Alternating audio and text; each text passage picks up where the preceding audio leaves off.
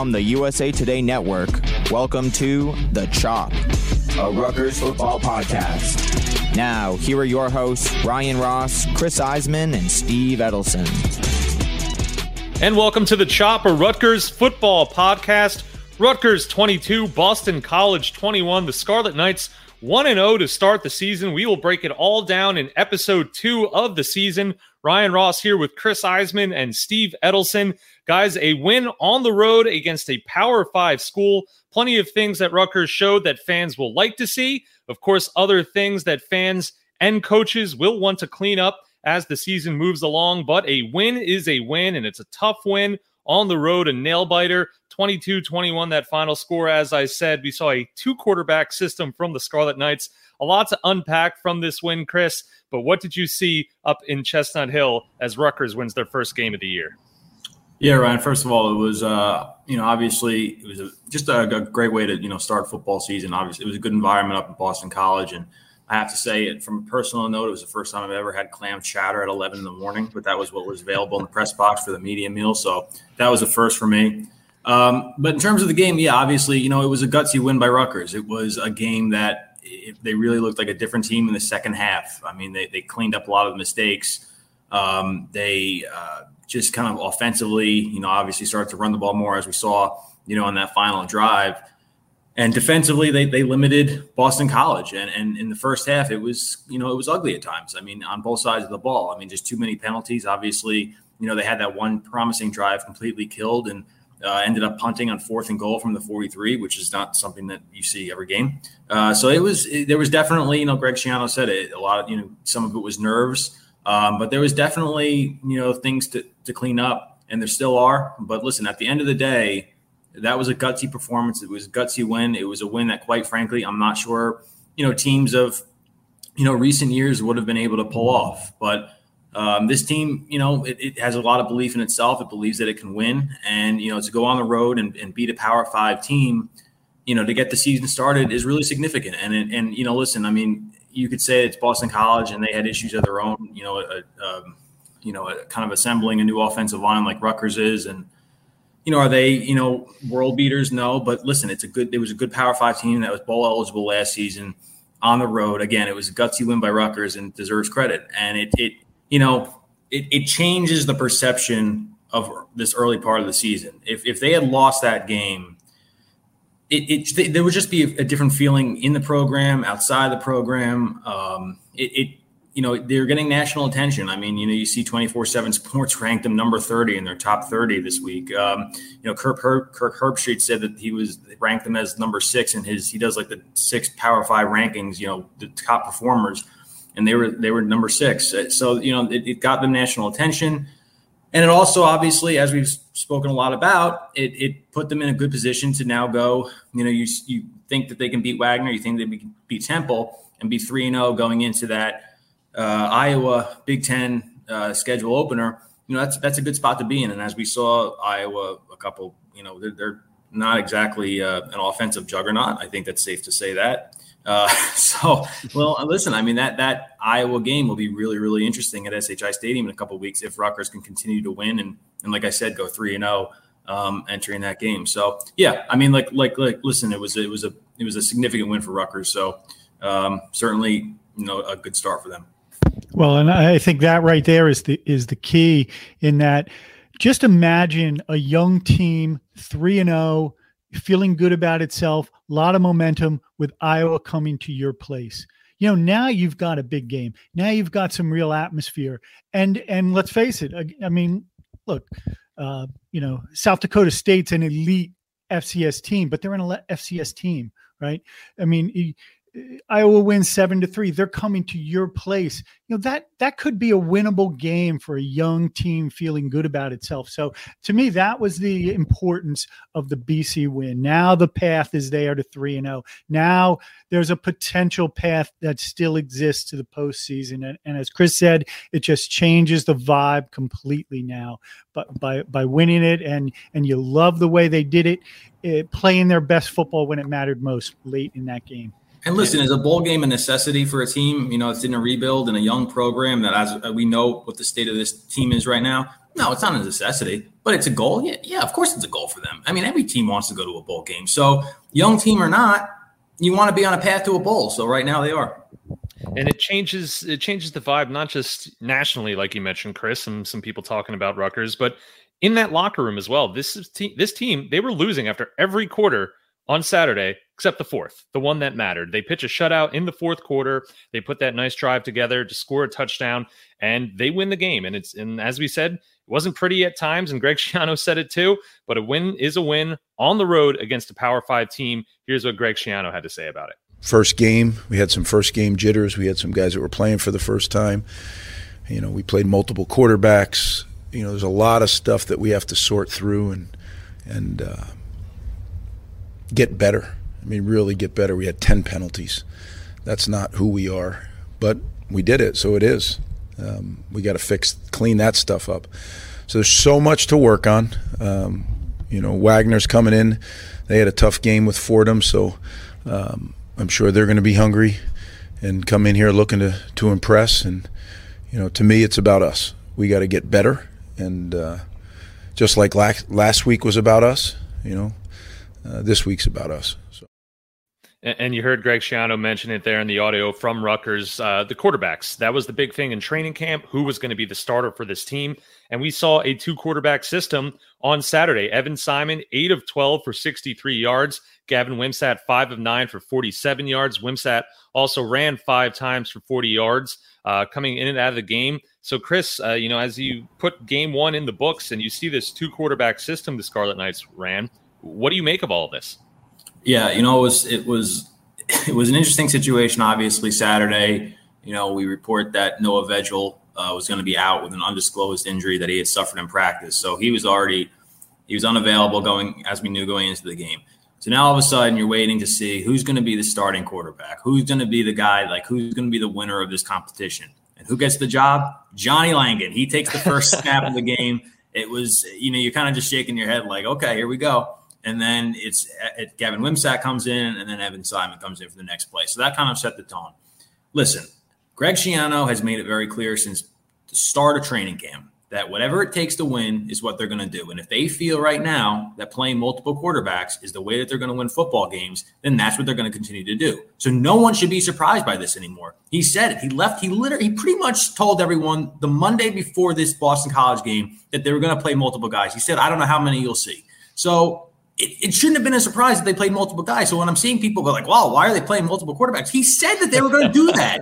so listen, I get you might not like it. You might want to see him roll with Gavin Wimsatt. And quite frankly, in a way, I I agree. I, I think that they could have rolled with Gavin Wimsatt more. You know, he had a couple really nice drives. He showed in that big run that he had that ultimately that drive as I said earlier, was killed by the penalties, but he showed what he can do. But listen, Evan Simon had some good moments. He showed he's an accurate quarterback this they're going to continue to roll with this. And right now, when you're going up against teams like Wagner and Temple, you're going to get opportunities for them to continue to prove themselves.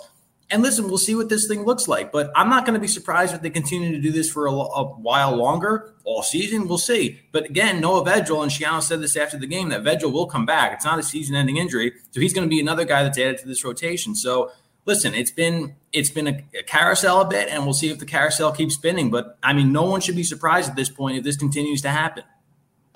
Well, it's certainly it certainly worked out, and I think if Rutgers had not pulled that game out, the narrative about the quarterbacks would be completely different right now. But listen, he said he was going to do it. It worked out. They won.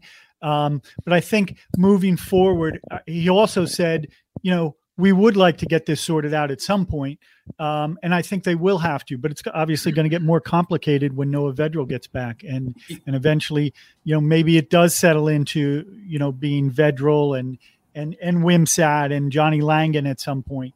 You know, uh, that may just be how they have to do it this season. But I think for continuity's sake, it would be better to have one quarterback. Yeah, and listen, no matter what you know anybody thinks about what how they're handling the situation. I mean, there's no doubt that they have to get the quarterbacks. You know, they need to continue to progress. I mean, they only had 110 passing yards as a team. That's that's obviously you know not going to be enough, and and so they have to get those guys caught up. And you know, we'll see how they continue to evolve and, and, and progress. But you know, certainly, you know, as I said, I'm not. I mean, the fact that you can not be surprised that they're doing this, but also you can also you know realize and acknowledge that they still have to get better and they, they've got a long ways to go here. So there's kind of two sides of that coin. I would love to know what was going through the mind of some of the Rutgers coaches and Rutgers fans on that first drive when uh, three different quarterbacks came out, ran three plays, and Rutgers went three and out. You had to be thinking, uh oh, what's going on here? I hope these guys know what they're doing. But uh, in terms of this decision, they don't have to make one yet. And you have two opponents coming up who, let's face it, these are games that Rutgers should win. There's no preseason in college football. If you hate the two quarterback or even the three quarterback system, uh, these next two games are going to be a little rough for you because this is a time to get some reps for these guys in real games and to help contribute to that eventual decision, if there is one, uh, later on in this season. So with Wagner coming in and then Temple, uh, expect to see, I guess, more of this coming up. Greg Schiano also was asked about just kind of the in game decision of which quarterback is playing on which play. Here's what he had to say about that. Well, ultimately, you know, personnel is my decision, right? I listen to all my coaches. Um, I watch the video with them, I watch it separately. I get a lot of reports come to me. Um, but at the end of the day, I have to. That's my job as the head coach. During the game, I give my coaches latitude based on what they want to call, who they want doing it. And I thought Sean, uh, Sean, and the offensive staff did a good job, really good job of managing that. Um, but some of that is, you know, subjective, right? I mean, how do you how do you know? You don't know. They're human beings. You don't know how people are going to react. Neither one of those quarterbacks have played a substantial amount of football, so you know, you're getting to see it just as we are. We see it in practice, but the games are different. I mean, we all know that, and uh, so we're learning about them, and and just you know, just as everybody is, and then you know, when are you going to name a, a, a starter? You know, again, when it gives us the best chance to win. So there you go. The the same kind of line that we've heard all summer. Uh, Steve, what do you think about that? Well, listen, it's it's not an all hands on deck situation against Wagner, right? I mean, they're one in twenty five, I believe, since 2019. Um, why not get Wimsatt a lot a good run in there? Let's see if he, how accurate he can really be downfield. You know, we've seen glimpses of it, but we've also seen inaccuracy let's give him a good run with the first team and let's see what he can do and see if he can get some confidence. So I think that's kind of important against a team like Wagner is maybe maybe let's get a really really good look at Wimsatt. Yeah, and it's it's a good opportunity to do that, and and you know it's it's a four o'clock game. It's the home opener. Uh, you know, you wonder what the crowd's going to be like against an opponent like Wagner, but give give the people something they want to see. You know, it's it's the coaching staff isn't there obviously to to give the fans what they want and serve the fans and sell tickets. They're there to win games. But at the end of the day, there's so many people that are excited to see Gavin Wimsatt, and they saw the glimpses glimpses of him on Saturday. And you know that's what the fans want to see, and whether or not it's the, the correct decision uh, internally for the coaching staff. Obviously, we've not heard them commit to to any one player under center, but against an opponent like Wagner, it's an opportunity to really showcase what this quarterback might have. And the funny thing is, too, keep in mind, Gavin Wimsatt has not played in front of the home crowd in a real game. In the spring game, he did, but in front of the home crowd since he joined the program. So that's something else to kind of keep in mind, too. That'll, I think the fans kind of do want to see him in a, in a game like scenario, in a real game at SHI Stadium. So, yeah, you're absolutely right. But listen, at the end of the day, you know, I could we could sit here and, and, keep banging our heads against the wall and say it ad nauseum. You know, whatever he thinks he's is going to give them a chance to win is what he's going to do. So it's going to be interesting. Yeah, and, and we actually had some some pretty good fan questions, uh, some listener questions come into the show, and, and, one of these questions from Cheyenne here is related to this. He said he would love to see Gleason go run heavy with Wimsatt and allow the offense to flow from there, let the running backs go off, play action galore thereafter, live and die by the run why not? And might have a good point there. Rutgers ran the ball really well on Saturday. Uh, Monangai, 19 carries for 78 yards. Salaam, 5 for 53. As I said, Wimsatt, 5 for 40. So uh, it certainly seems like they have the ability to run the ball. And it seems like a guy like Gavin Wimsatt really just opens up the running game.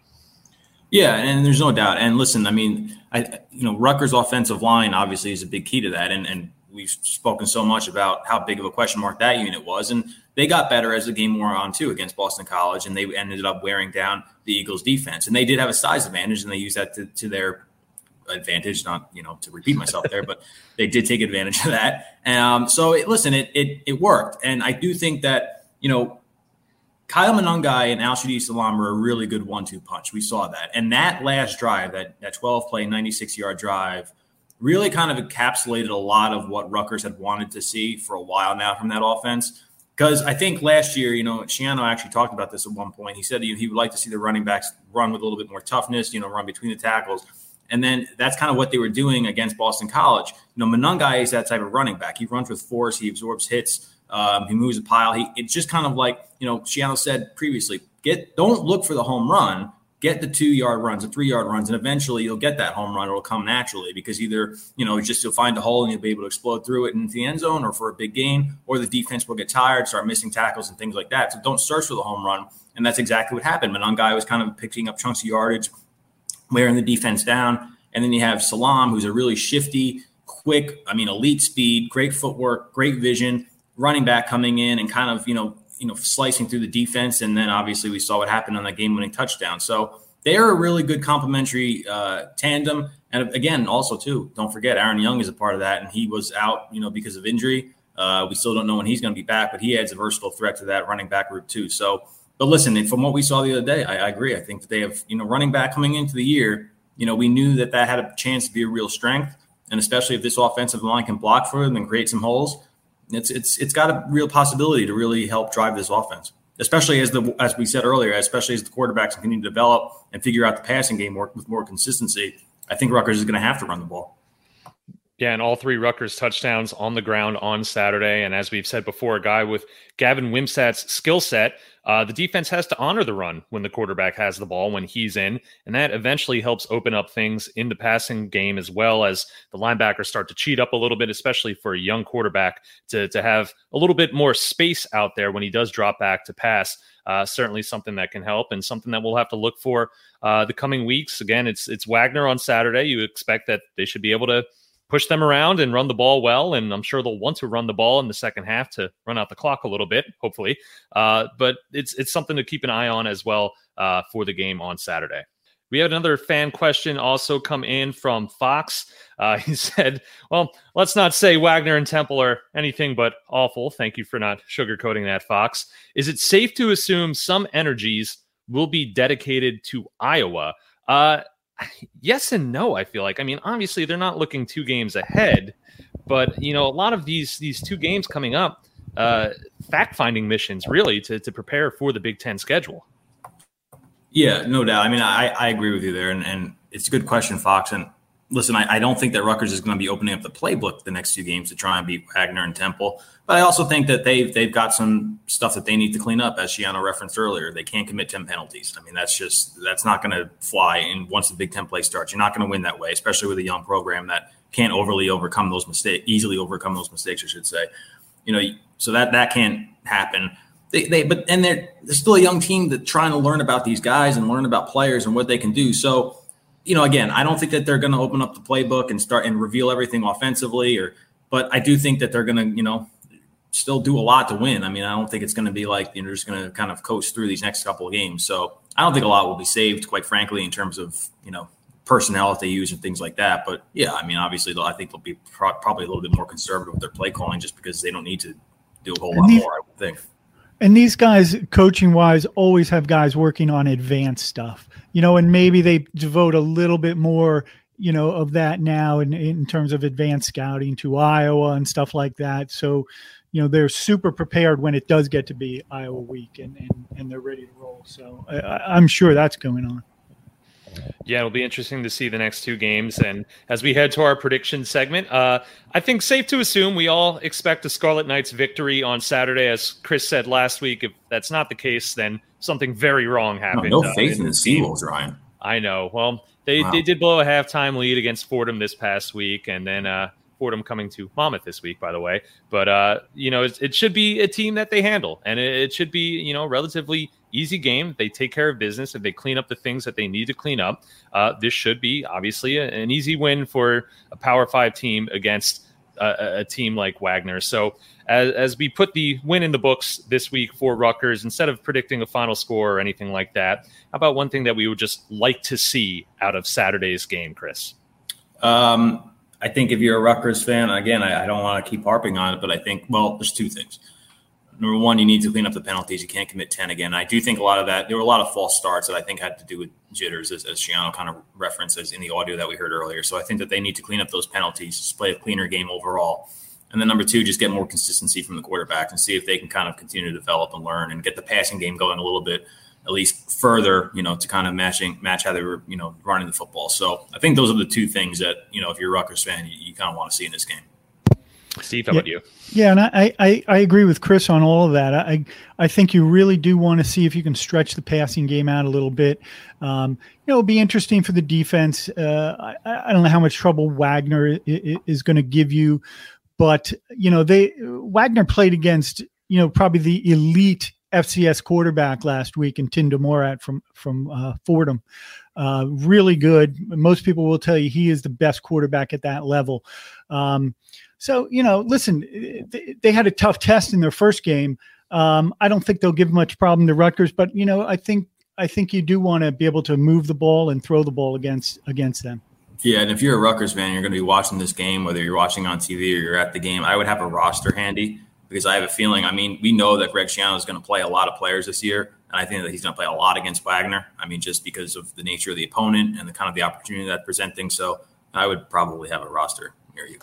Yeah, and and as we said, you know, no preseason games obviously in college football, so that's uh, certainly a reason why you might see some guys further down the depth chart on Saturday, especially later in the game when you expect Rutgers to to be up pretty comfortably at that point. And the thing I would like to see Saturday, and it might be asking a lot against an FBS opponent, but I would like to see the atmosphere there in Piscataway. And it's a four o'clock game on Saturday. As of now, the weather looks pretty good. Uh, don't expect fans to really hang around if Rutgers is up 35 and we're running into dinner time on Saturday night. But at least in, in the first half, you'd like to see that atmosphere there and give Rutgers something to build on uh, as the Big Ten schedule starts to approach. So hopefully a nice atmosphere there to welcome home the Scarlet Knights, who are 1 and 0 looking to go 2 0 on Saturday. And of course, we'll be back next week on the chop to break it all down for you. We'll look ahead to the Temple game. And then beyond that, obviously, the Big Ten schedule starts and certainly a rough road ahead for Rutgers to navigate uh, this very competitive conference. But a lot to be happy about now. The Scarlet Knights are 1 0. They should be 2 0 by the end of the day on Saturday, and we will be back to talk about it next week on The Chop. Again, if you like what you hear, tell your friends to subscribe on your favorite podcasting platform. Follow along with Chris and Steve on app.com and northjersey.com as they report on the Scarlet Knights. And be sure to tune in next week to The Chop. Thank you so much for listening. For Steve, for Chris, I'm Ryan. We'll talk to you next time.